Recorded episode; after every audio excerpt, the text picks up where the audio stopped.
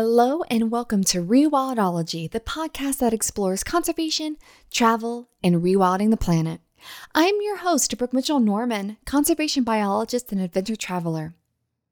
What do whitewater rafting trips, rock climbing ascents, multi day hikes, treks through the jungle, and safaris through the bush have in common? They are led by adventure guides. This seemingly glamorous profession attracts wanderlust filled souls, but it isn't all that it appears to be.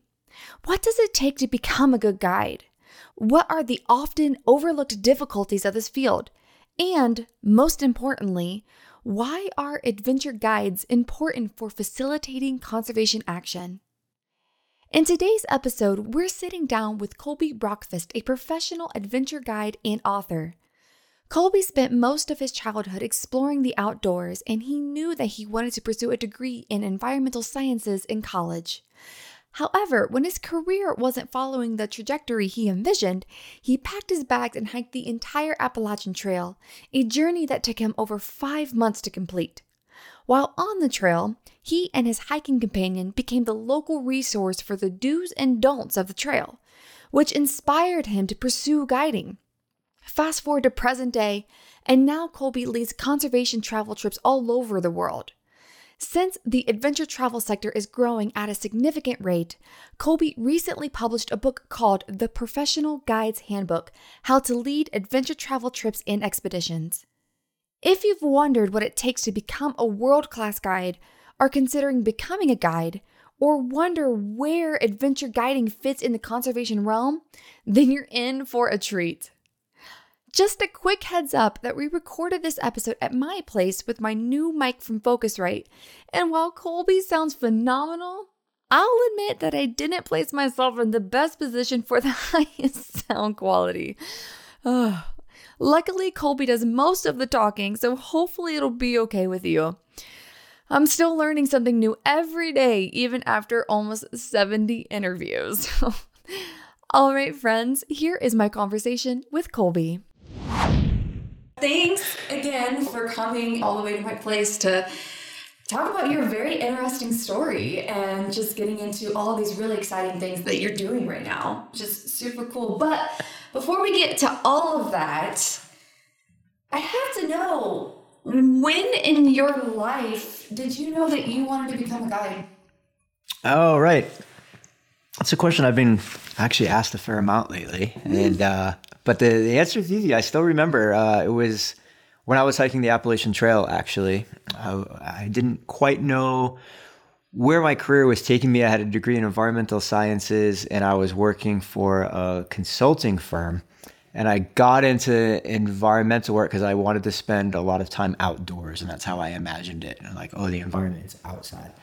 And it turns out that those jobs are basically in the construction industry and you're destroying wetlands or you know all the engineering things that go along with uh, environmental impact studies. We were doing everything from asbestos remediation to you know tearing down bill sites and moving wetlands around. And so it was sort of disenchanting for me. I had always wanted to backpack the appalachian trail. And so after 10 months of consulting work i went and did that. It took five months and five days and for those listeners that have never been on a long trail backpack before, the thing that I that maybe people don't realize is you run out of things to think about really fast. Mm, really? Yeah, like whatever's happening at home or you know at, at, school, at work, in family life, all these things you know that you're you're worried about, and I need to be there for that, and it's like all oh, these decisions and these things, projects that are happening, they just fade away after a week or two because whatever was going to happen, whatever decisions needed to be made were made. And then suddenly everybody starts being really present. So now all of a sudden you have this whole group of hikers that are going like for weeks on end, either doing big sections or they're on the whole trail like me. And they suddenly started realizing that there were like all these pretty purple flowers around and oh, we're going in between national parks and national forest. What's the difference?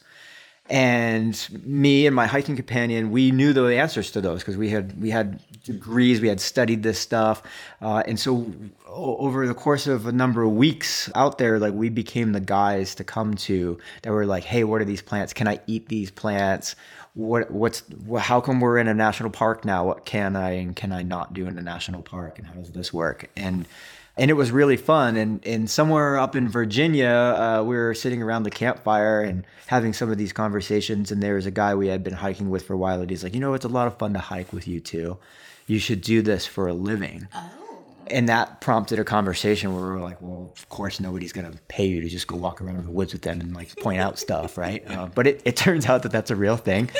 And once I came to realize that, I, uh, I set my sights on that and I became a professional guide. Wow. So it sounds like it was a obviously an insanely transformative experience going through all of that. So let's take it back a step further. Were you always interested in the outdoors? And so this was a very natural progression of your life trajectory? Or were you not really an outdoorsy kid? So, like, maybe explain a little bit of your childhood too. I think. Yeah. Always in the outdoors. Pretty much spent my youth like dressed in full camouflage, and I always had a walkie talkie on me yeah, my friends and I, like in our free time, we'd either go mountain biking or we'd chase wildlife around. You know, respectfully, like I say, chase them around, but like you know, we'd go track deer. Mm-hmm. Uh, we'd try to find pheasants out in the fields and like all these all these things and try to learn about the wildlife.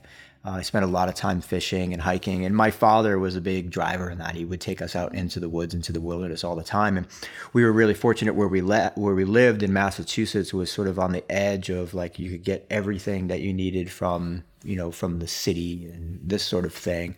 But if I you know took the roads in the opposite direction, including right across the street from me, we had access to these enormous, just natural spaces. Uh, so like in the wintertime, you know, dad, he, he, he, he was a sheet metal fabricator and he made this big giant sled with a big box on it. We can go ice fishing and we had our skates and our hockey sticks and all this food and hot chocolate and all these things. And we, we would just hook it up right at the house and walk it across the street and go two miles down to the lake with it, just touring it through the woods. And we'd spend, you know, spend the days in the winter skating and fishing and, you know, and there were all sorts of extensions of that in all the different seasons. So always in the outdoors, and I knew that, you know, going into the Boy Scouts that it was, uh, you know, all about, you know, sp- spending time in, in the outdoors and nature and camping and learning all of those skills. Yeah, to be competent in the outdoors so then when it was time to go to college, it was an easy choice for me. I was going to go into environmental sciences. The, that was my way of being able to spend time outdoors. And I was more interested in the environment than like a biology degree where it's like, oh, I'm going to focus on these types of animals or something. It's like I can just I can just be outdoors anywhere with an environmental degree and I can kind of live and work wherever I wanted in my mind with that behind me. Mm. That makes total sense. So more of the general sense of just I love nature, I want to be outdoors, and I need to cultivate a way to make this my life. Like it was correct. The seeds were planted when I was young, and I need this to keep going. yeah, and I think I think the idea of giving back, you know, um, so conservation and responsible use was always always really big uh, for me. My my father adored Native American culture and how like they you know would ba- basically like the outdoors was their church. It was their their God, the spirits, like you know, however you want to explain that. I'm no expert, but he he he really loved that idea uh, of you know like hey you have the ability to do all of these things. He taught us in Boy Scouts at one point, you know, like as the kids were like chopping down trees because we had axes, and that's what like 13 year olds do. And he and I remember him being like, "Why are you doing this? What do you need from this tree right now?" You know and and the answer was nothing you know like there were there was plenty of dead and down stuff that were around that we could collect and we could have a campfire with. There was no need to go out and kill a tree. And he was the same way when he went out uh, when he hunted deer. I would i would go with him you know to hunt deer. And you know there he would always ceremoniously like thank the animal for giving it uh, giving its life up. And um, and he was he was very respectful all the way to even when he went and butchered the animal and we had it in the house we were always very appreciative of that animal uh, and so that's that's how I was raised, and and then and then we got into scouting, and that's all about community service and giving back and leadership within the community. Um, and so I I look back on that now, and I think well, a lot of early guiding skills came actually out of Boy Scouts and all of the things that they did, but also sort of developing this mindset that would take me you know into my college programs and then ultimately into conservation based travel of you know give, giving back and, and, thinking about conservation and wilderness ethics and the human relationship with nature. That was always a very important part of my youth and continues to be an important part of my work. Mm-hmm. So you had this light bulb moment. You're on the trail. These guys are like, you need to do this for a living. And you're like, oh shit, I need to do this for a living. So you get off the trail and you have this epiphany. What in the world did you do next? Like, how did you become a guide? What is the becoming guide 101? Right. What did you do? Right. I mean, yeah. I mean, this guy flipped a switch to the light bulb, right? Like, I, you know, kind of turned me on to this idea of like, oh, hey, this is this is kind of a thing. You could do it. It came at a, the right time in my life when I was a little disenchanted with my work.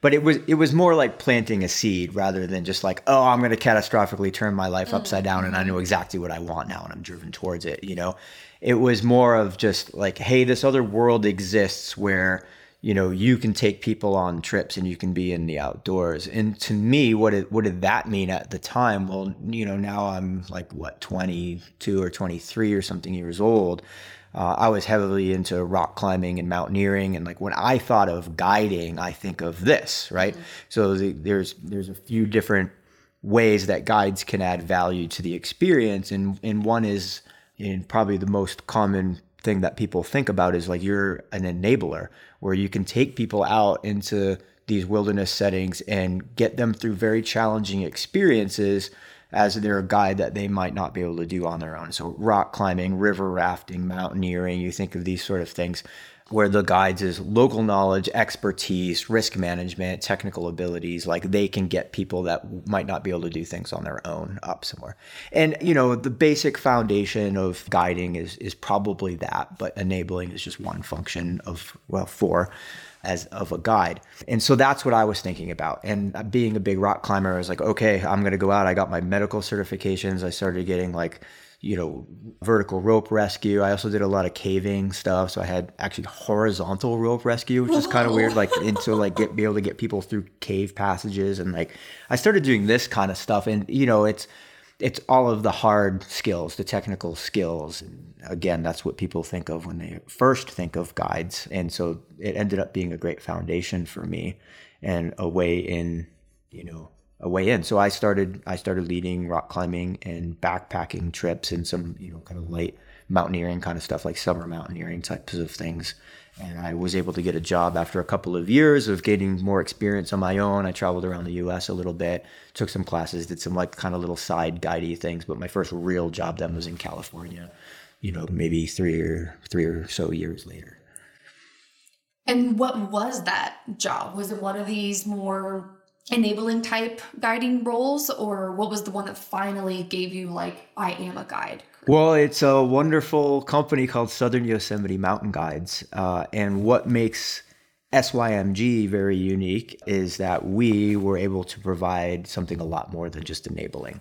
Even though we did a lot of rock climbing and mountaineering um, you know we did a lot of also did a lot of backpacking. We even had a big stock supported program where you know you'd go onto uh, onto the trails and and have mules either pack you into a base camp and then everyone would do hikes and peak ascents from there or we would travel big sections of the trail. Like we would cross yosemite we would do the john muir trail. And so what made SYMG so special was not only just the programming, but then the connection to wilderness and building relationships with the people that you're there, helping people overcome things. And most of our trips, the vast majority of the trips there, they they don't center around let's get to the top of this peak and pat ourselves on the back and take pictures. It's let's spend some time out in nature.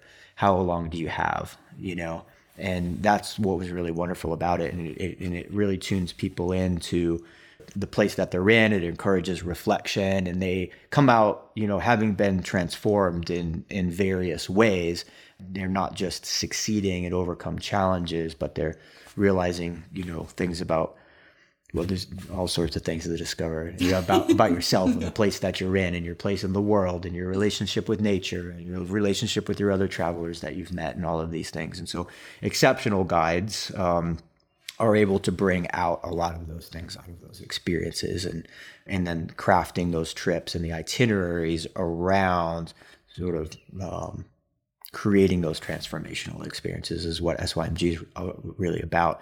And and mostly those kind of experiences, uh, you know, I guess traditionally a lot's changed in the last number of years, but traditionally it's not the mountain guiding companies that are doing that. It's more like the luxury travel or, you know, they, we have transformational travel trips that are cultural, but you, nobody really thought about that a mountain guiding perspective. And SYMG was always really good at at realizing the importance of that and the value of that and, and being able to cross over between this sort of high end guiding, but in a very um, accessible way.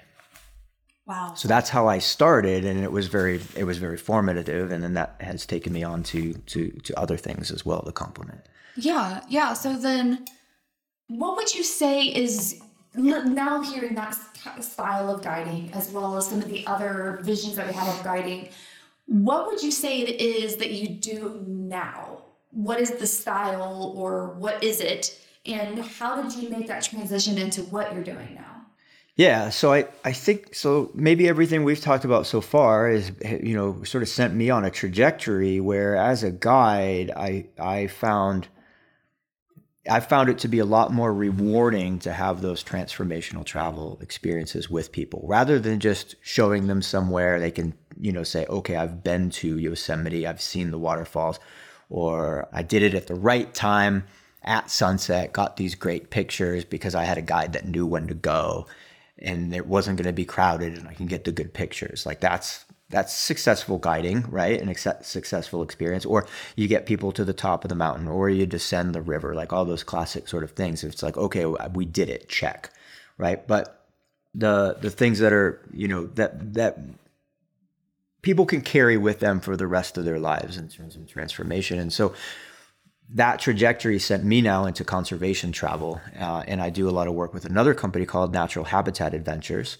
and Natural Habitat is partnered with the World Wildlife Fund, and our trips are are based in nature and reflection and connecting people to the natural experience, but then also trying to spark within them a desire to be ambassadors, stewards, and advocates for the wild places and for wildlife all around the world. And I find that particularly rewarding, sort of culminating my my own trajectory, starting with my dad and the Boy Scouts and all these things uh, because now I can I can give all those things back, and in a in a relatively compressed amount of time, you know, can can help people through these transformational experiences. And as I'm saying this, Brooke, I have to say, like, it sounds all kind of heavy. Like, oh, now you have your own mission, and people are coming on these trips, and you're going to try to mold them somehow. And it's not really like that. Um, for me, also guiding, you know, it, it's it's taught me that different people, you know, either want or do not want to receive certain things. And so working with your guests on the trip, your clients, um, and understanding, you know, where they're at, meeting them there, and then just offering doors for them to walk through is, I think, what exceptional guiding is all about. Like, if if a guide like me goes in and you have an agenda and you're going to try to force these things on people, it's never going to work. That's not what people are there for. They're there to have an experience. They're there to have a vacation. They they still need to relax. They still want to feel rewarded for their efforts and the challenges and risks that they face. But at the end of the day, we know from studies through the Adventure Travel uh, Trade Association and universities that have done studies that people do recognize and value transformational experiences and they do seek that.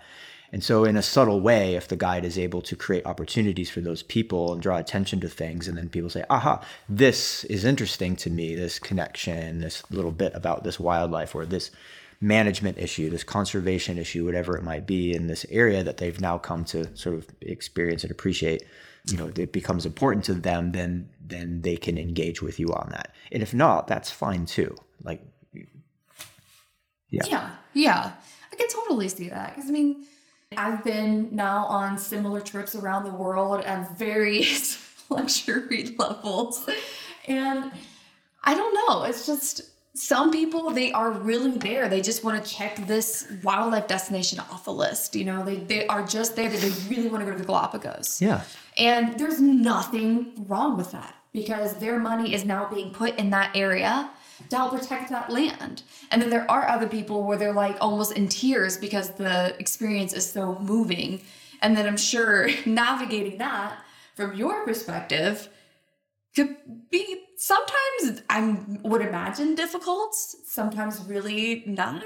I mean, hmm. how do you manage just different people? like, yeah, these, like through these things, because I can only imagine how hard it can be at times. Oh, I think you're right. That like people are there for different reasons, and it's important to honor why why people are there. And you know, we're you know we, we throw around the word guide, you know, um, but really, if you think about a guide, right? Like you, you should be meeting people where they're at and then guiding them through, you know, this this experience and they can take things out of it, whatever it may be. You help them understand the places, you know, more than they did before. You help them to have fun by easing the burden of operations and decision making and risk management all these things.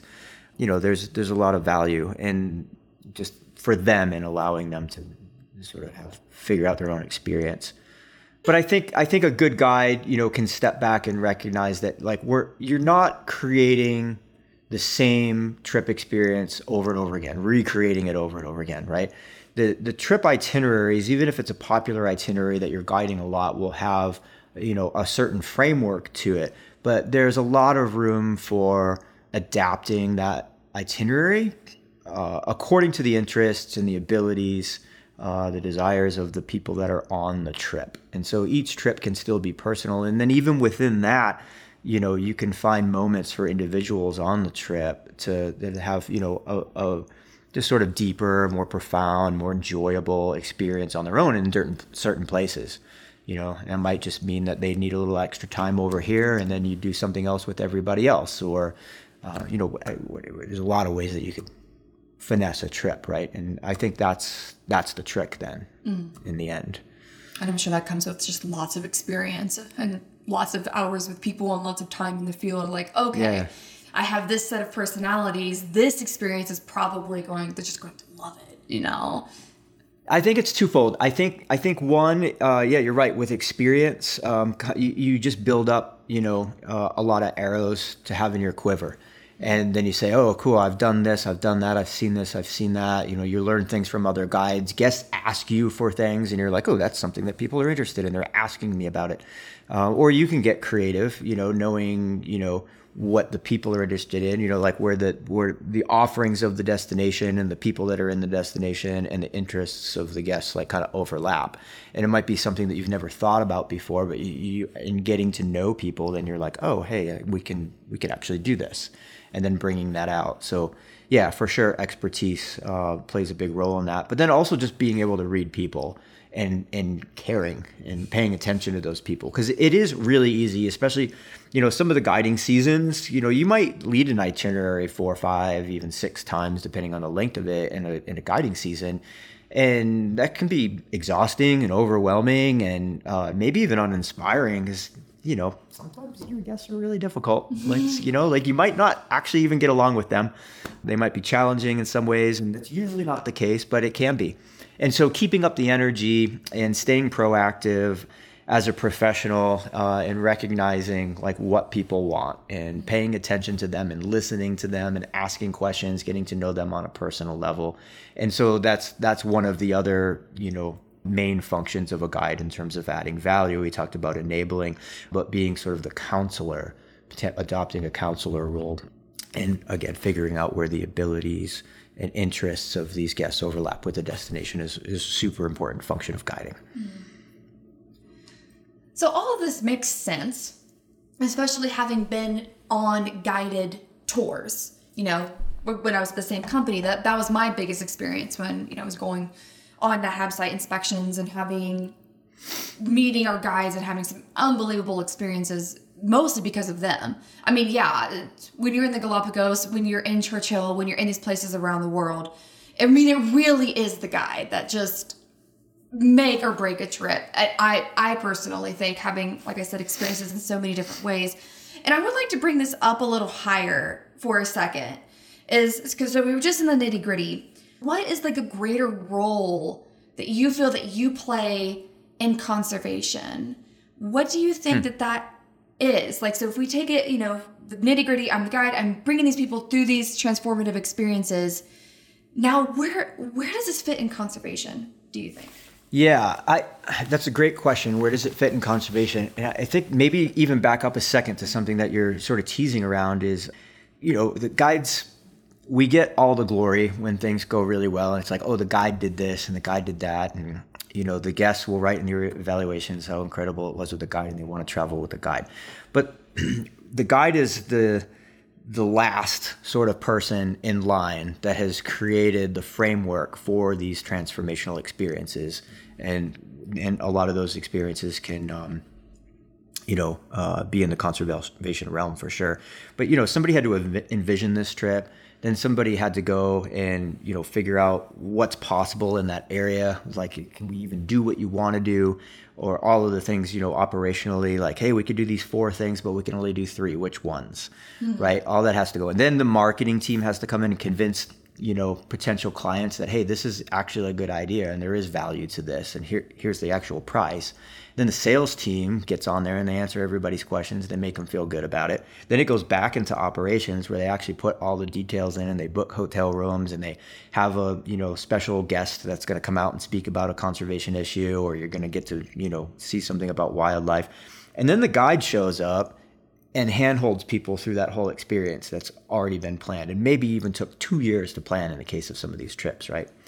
So i think it's important to recognize that guides get all the glory. But then in your in your con- context of your question then with with conservation like how do you how do you do that? You know it's a little bit in the build up uh, you know if we think of the ideas of interpretation uh, of just helping people sort of understand or relate to these places that they're traveling to and you know all the people and wildlife natural spaces all these things that are contained within those destinations. Interpretation is yeah it's connecting people.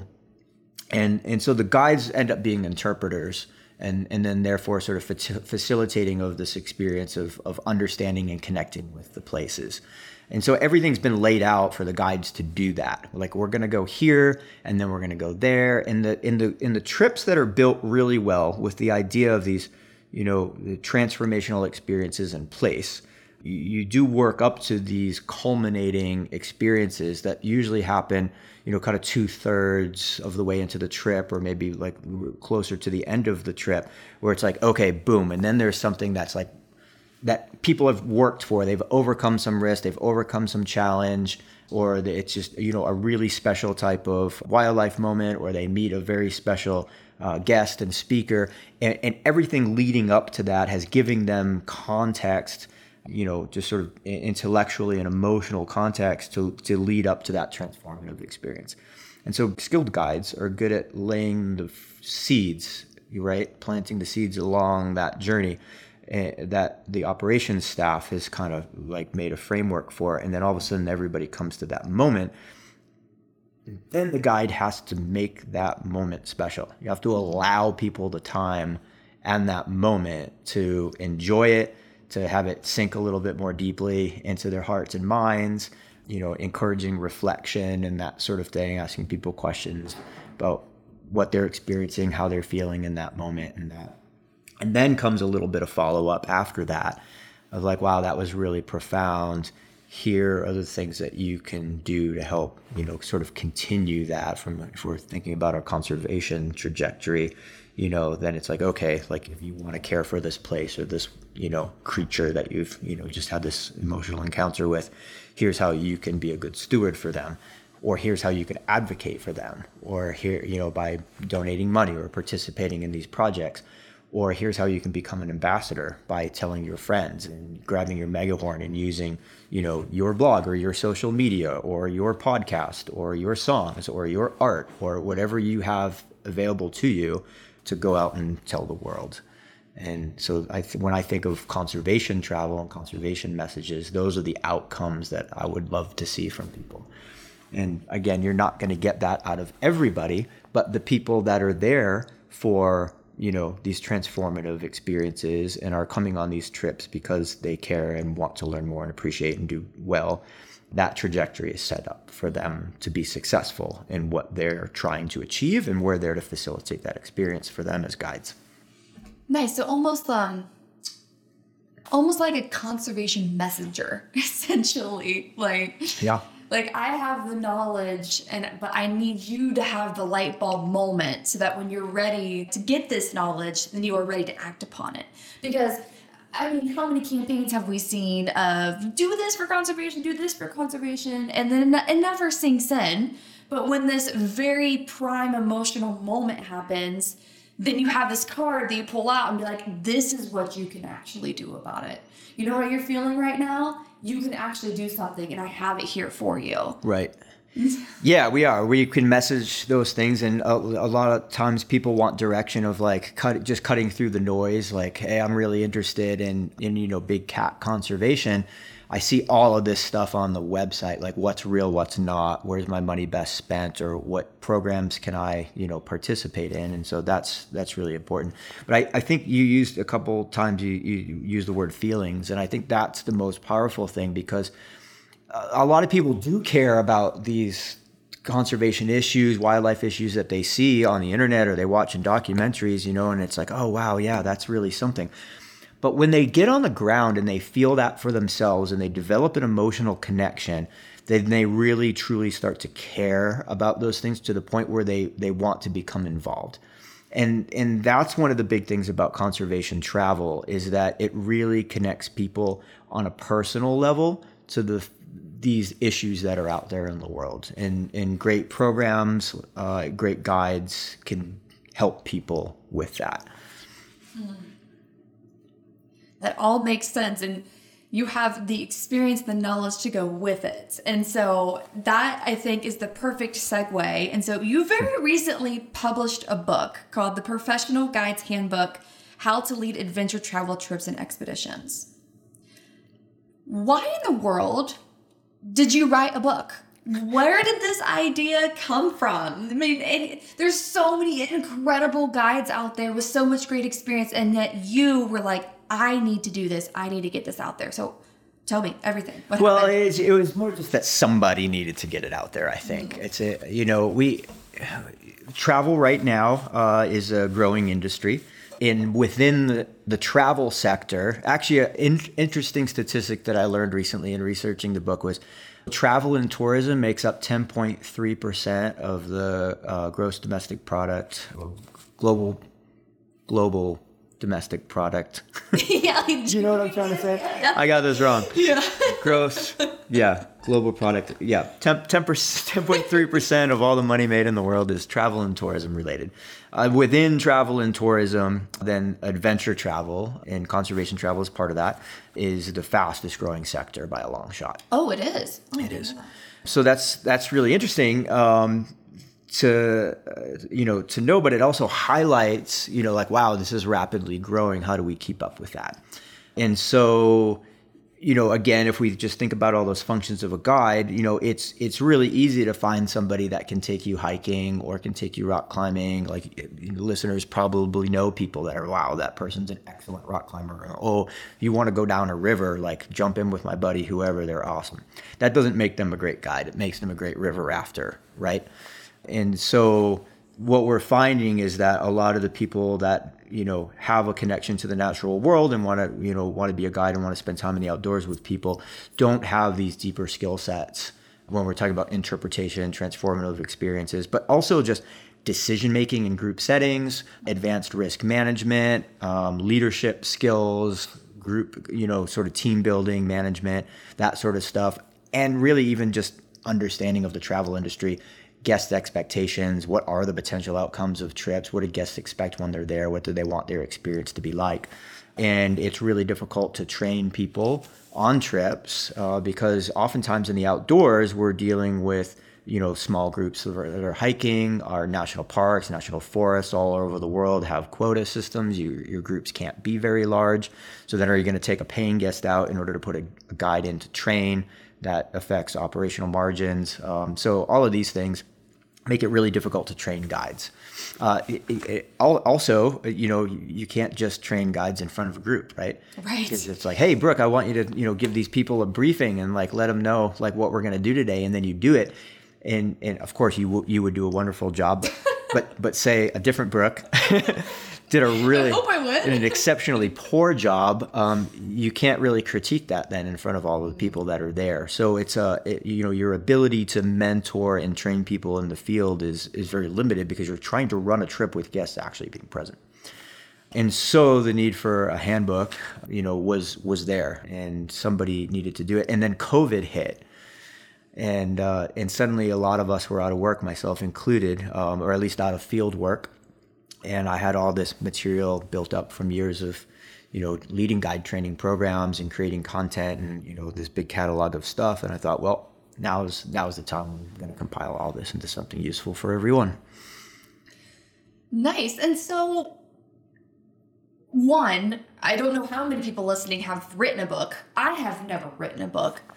What is that process? How did you get it from idea to actual in print, and then also too, if you wouldn't mind explain why print as well. There are so many different outlets now. You could have done YouTube videos, you could have done a whole blog series, you could have done a podcast. Like there's so many things that you could have done. So why a book? And then how in the world did you do it? I, I found the book to be a better format than some of those others you mentioned because it's it's it's a nice reference in one place. There's a, a narrative that goes along with that, you know, the book from start to finish. And so I, I don't have to write it as if somebody's going to read about this section on its own or that section on its own. By the time I get to certain topics and certain chapters, I know that they've come through other ideas, and I can I can use those ideas and uh, that language readily and not have to be recreating and re-explaining things and laying foundations for understanding one thing based on your knowledge of another thing right? So the book is a nice flow for that. I i guess maybe you know i'm a little old school at 45 years old. I like just having a book. Like i don't like reading things on the computer on kindles and that sort of thing. So uh, naturally just the book feels better to me there are um, ebook versions that are that are coming out shortly. Oh, cool. Okay. Uh, so it will, it will, will there will be a Kindle version for people that would prefer a Kindle version. And then so and then in writing and envisioning the book, I wanted the outcome to be this this idea of the guides being the facilitators of these experience like transformational experiences. That was the thing. So the theme through the entire book is is sort of understanding and meeting guest expectations, and a lot of that is understanding and meeting people where they're at and being able to be flexible and adaptable and using all of your skills to do that. And so, me being able to tell that story within the context of teaching people leadership and decision making or all this, it gave a big you know, it, it, gave a foundation, a platform, I guess, for having those different conversations. And it's being like, all right, if you, why are you choosing to do what you're doing? Well, it's because you have this goal of exceptional guest experiences and transformational guest experiences. And so then, how do you how do you craft everything around that? And so that was my take on guiding and and writing the book. And and so that was my primary focus every time I was writing any of the chapters. And and the outcomes then could could be that guides like we're not just taking people on vacation we're just having fun like those those days are sort of old uh, uh, those olden days are gone uh, where you know good guides can have very rewarding long-term careers because we're creating these you know transformational experiences that then make people just sort of better humans. They understand each other in these places and the wildlife and you know management topics and what's happening in other countries and relating to all of these things. And i think that's what exceptional guiding and exceptional uh, adventure travel program uh, can bring to people. And it's like sure you might be doing that while you're while you're river rafting or while you're going on a big like ski tour. But that's just sort of the setting and the context for understanding these bigger things. And that's that's what the book is all about. And that's what excited me about writing the book. And i hope that that sort of proliferates through through the guiding community that we're not just out there for this like hedonistic playtime and for checking things off of boxes and putting pictures on Instagrams, but there's a lot from travel that we can take that make us better world citizens. Mm-hmm. Yeah, completely agree. Like I said, every single time I know the difference. Like I in my bones, I can feel the difference when I've been on a guided trip and when I've not been on a guided trip.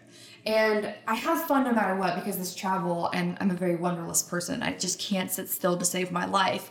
But it is amazing the difference when you have a really good guide. And I don't know what it is. Like I don't know what the secret sauce is that they bring.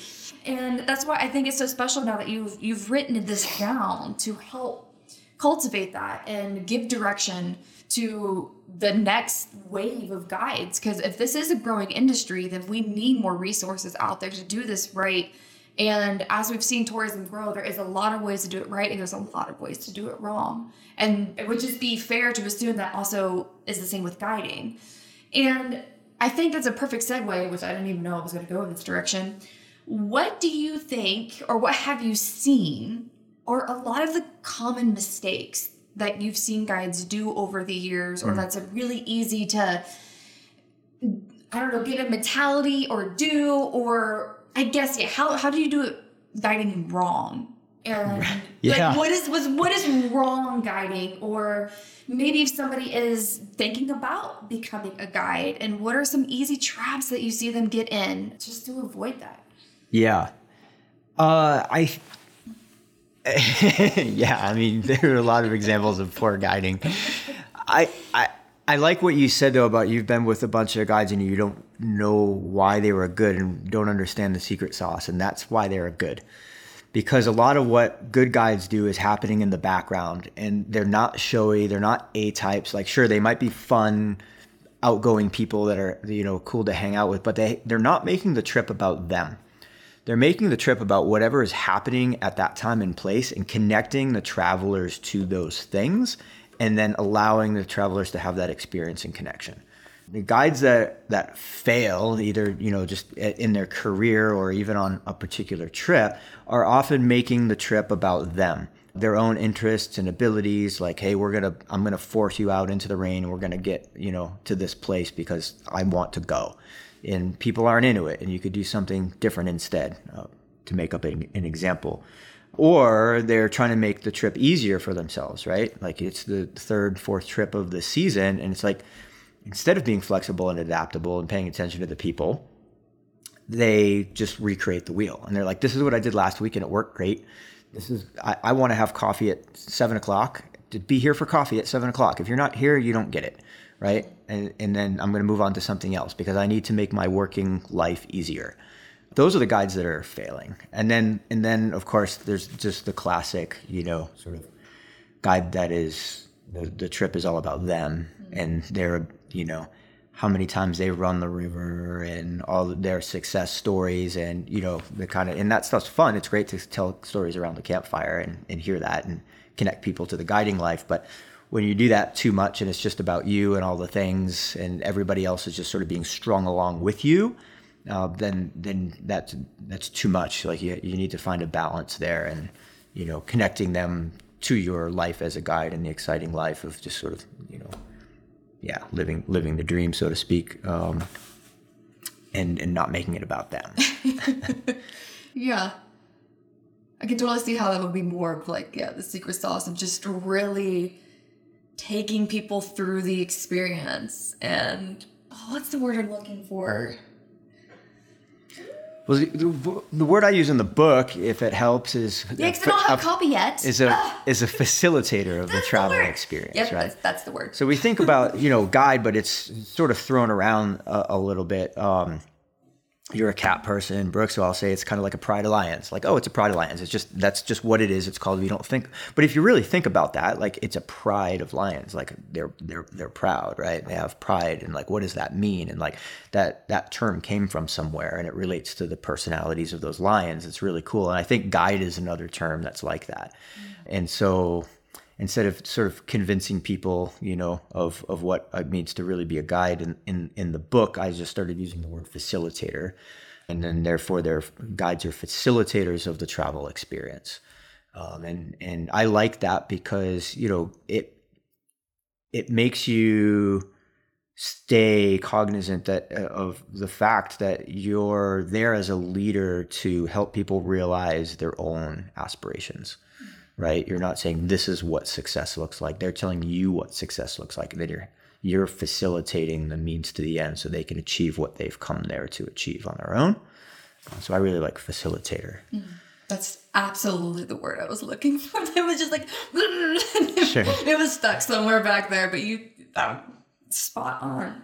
And so if somebody listening is maybe early career or maybe this is sounding like oh my god maybe they are towards the end of their bachelor's or something or towards their end of their school whatever and they're like i think i might want to become a guide Yeah. what would you like to tell those specific people before they maybe they've just started down this path or they're considering it heavily what should they know Yeah, uh, great question. I think they should know that guiding is all about customer service.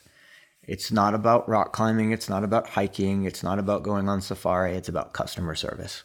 And so you really want to be a people person. You need to like sitting down at meals and getting people to talk about themselves. You need to figure out ways to understand their aspirations and desires and interests and then connecting them to those places. That's what guiding is all about you know, and especially for for new guides, you know, like you need some resume builders, and the easy way to resume build is to go out and take a bunch of courses and get certified and all kinds of stuff, and that stuff is awesome.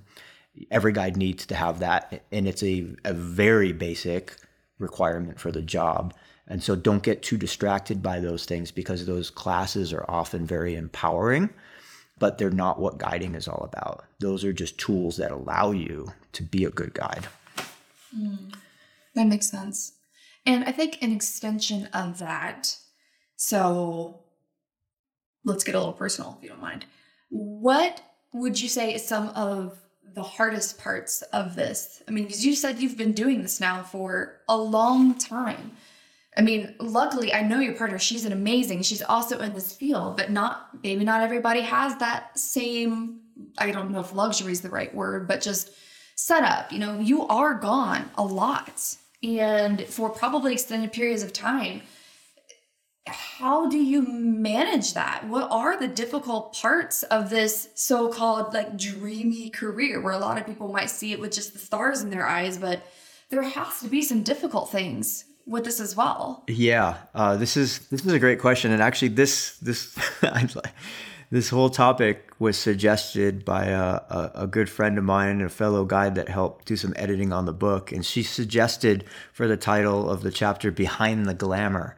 Mm. And so that's how it lives in the book. And you're right, Brooke, that, you know, just like any job, I think there's pros and cons to it. So, what are the difficulties uh, in guiding? Um, you know, the pay is not great by the time you get you know further advanced in your career and you're good at what you do and you have some choice in where and when you're working and for what companies then you know it starts to become viable.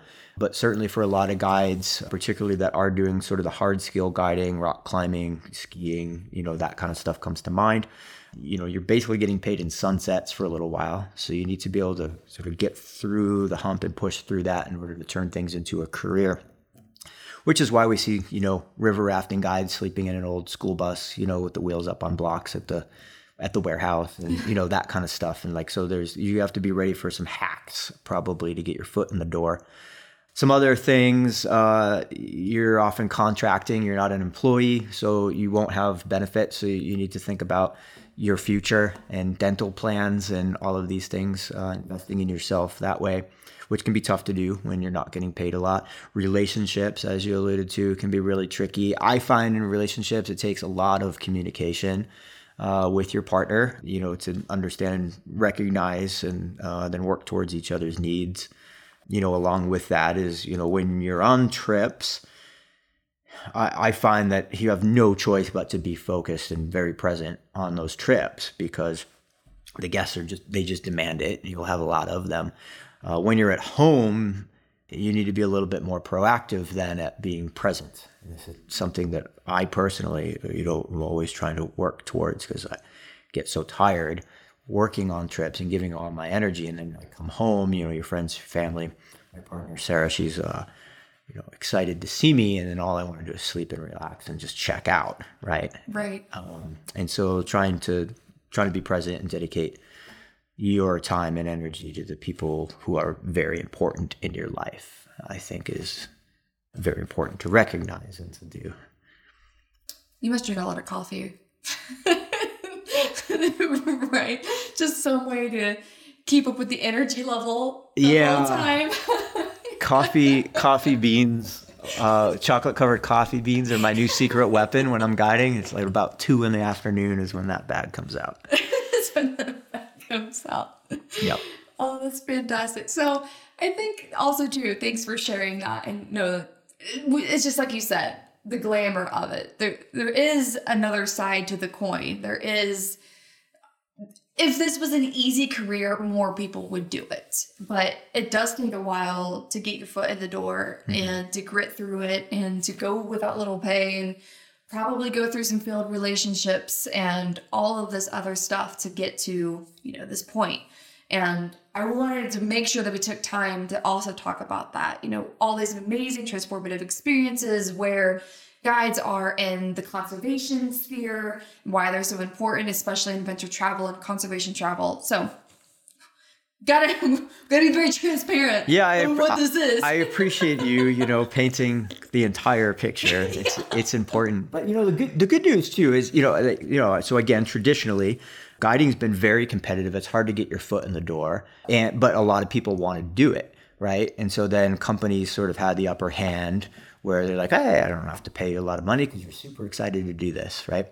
Uh, now with the growth in tourism, it's, it, you know everything's just exploding, and there are in some sectors even more jobs than guides right now or qualified guides. So it's a great time to be getting into the industry, and a lot of these things that have been you know challenging in the past are are a lot easier now. And you know for the for the right person with the right skill set, the right point in their lives, you know you you can come in and be working you know as a well paid professional right off the bat if you mm-hmm. if you're in the right part of the industry at the right time. But I think the important thing to know about getting a job in in, in the guiding world is that uh, guide services you're building teams right? The people that have various strengths that all will balance each other as as as the team and so one year you might apply and not get the job. It's like, well, they don't need somebody with your strengths. They have those strengths covered. They need other strengths brought into the team. So keep applying and then and then they can get in. And it's better it's better now than it ever has been in the industry as far as pay and compensation and schedules and all of those things. Like companies are more and more in tune to that and more and more willing to make the lifestyle around guiding easy for their their their guides because they want their investment to pay off long term keep those guides around. Oh, that's exciting to hear.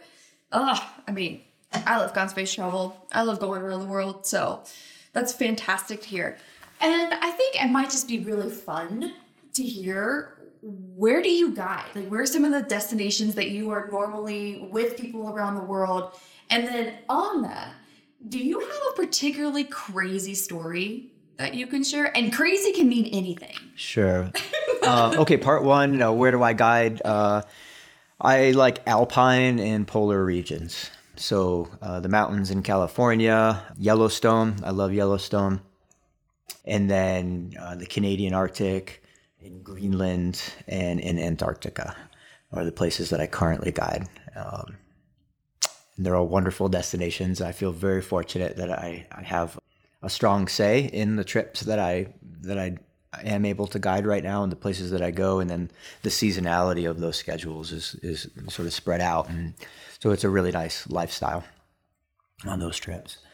Uh, as far as crazy stories, I mean, sure. What what are you looking for? um i mean you have to have so many where how many places you've been around the world i mean when i said that what was the first story that came to mind Well, it actually, uh, you know, I have this book on my mind, and you. It's funny that you haven't seen the book yet because you're really good at pulling out these things that would be interesting to people, and a lot of the things that lead my chapters are things that you're asking about. Um, so there's uh, another chapter about challenging situations and challenging people.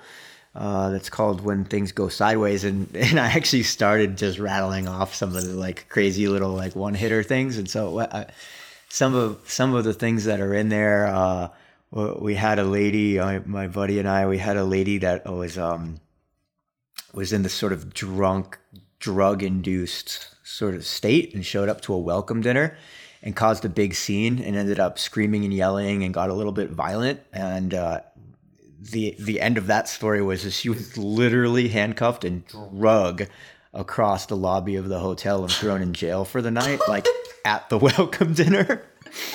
when in a group of people she had never met before. So that was that was pretty wild. Um, I had a, a, a rifle pulled on me one time just by this this hunter that was out in the woods. Um, just saw our backpacking group and for whatever reason just came out and started giving us some words and it was a while ago. I forget exactly how it went, but I, I remember it ended with him. the whole time he had the gun pointed straight at me in my face because, of course, I'm the guy with the logoed shirt on, right, leading everybody around. Um, but he, he was pointing the gun at me and he said, you know, when he was letting us go, he's like, all right, well, just don't do anything stupid. I'll be watching you. You know, and it's like, what is, what does that mean? um, so that was a little unnerving. Um, we had uh, our mules on one of these stock supported trips. We were at, you know, day five out of a 10 day trip and we are at 11,000 feet and it started to snow and the mules didn't like it very much. And, and so they somehow managed to get away. And, uh, and, and that was it. Like we never found them.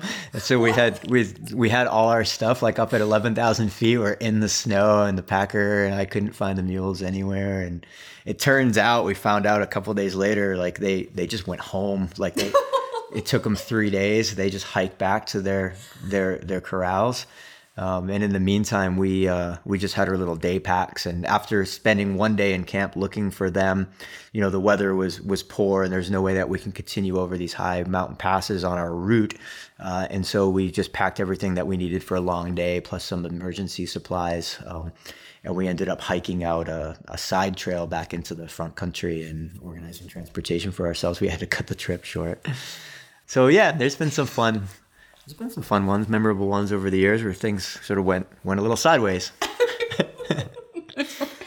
oh my gosh! But it's adventure travel, you know. It's all part of the charm, and even if those things aren't what you really want to happen, you you can look back at them afterwards, and yeah, they're great. They're great stories, and those people that were on those trips have great cocktail party stories now they can tell their friends and it's it's all part of the charm of adventure travel trips Oh, that's fantastic.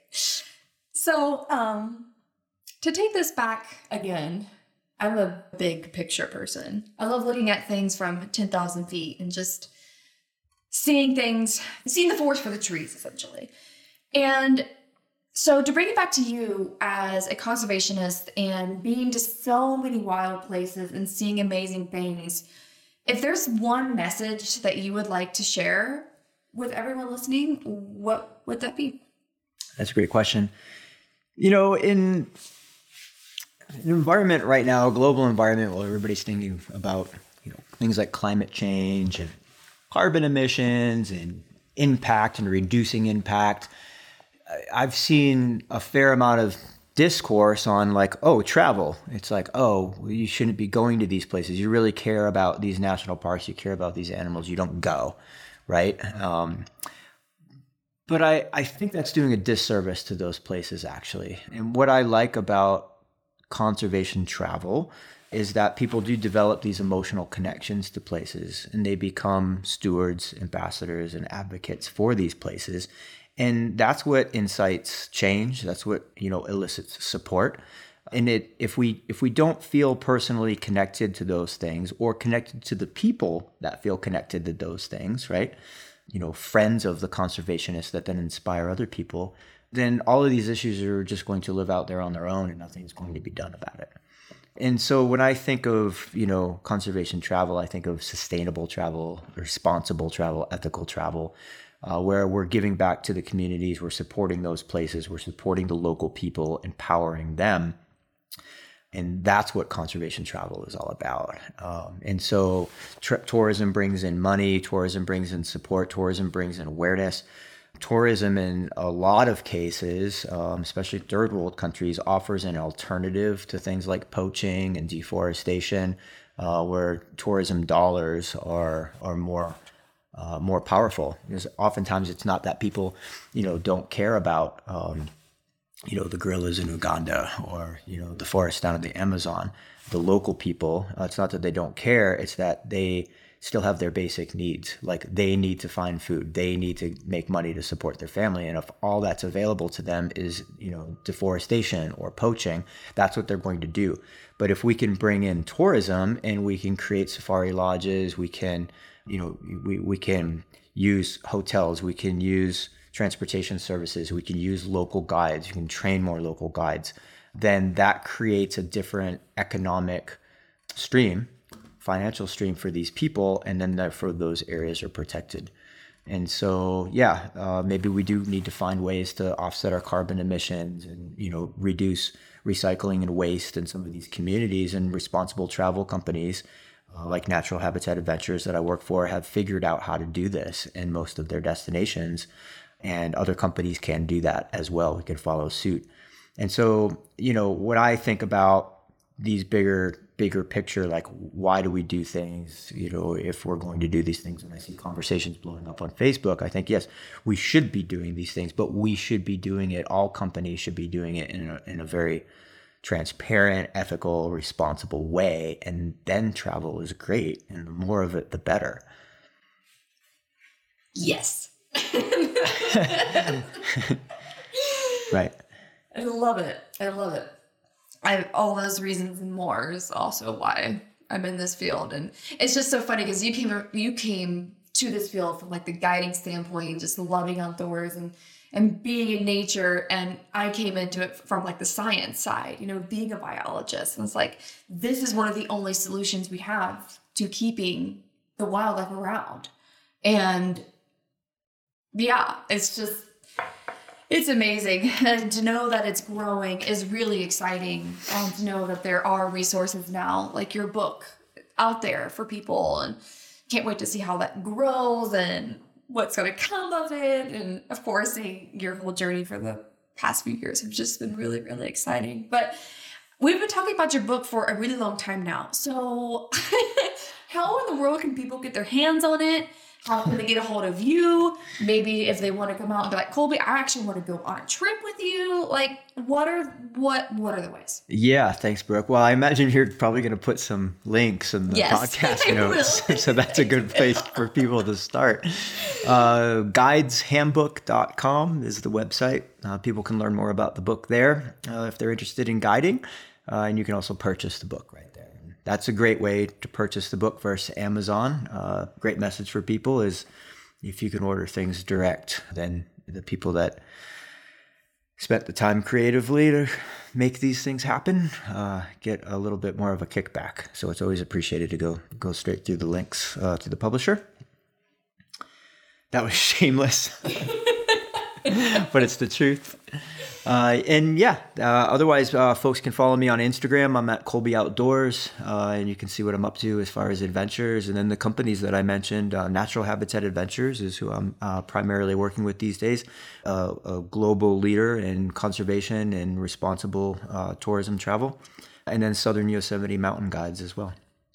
Nice. And like just like you said, I'll have all of those in the show notes. So just head on over to rewildology.com and we will make sure all those links are there. But again, thanks so much, Colby, for taking time on your crazy schedule to come out and hang out with me. Well, thank you, Brooke, for inviting me. It's been a it's been a, a real pleasure, and uh, thanks to all the listeners who uh, who participated today. Awesome, thank you. Hey, thanks again for listening to this episode of Rewildology. If you like what you heard, hit that subscribe button to never miss a future episode. Do you have a cool environmental organization, travel story, or research that you'd like to share? Let me know at rewildology.com. Until next time, friends, together we will rewild the planet.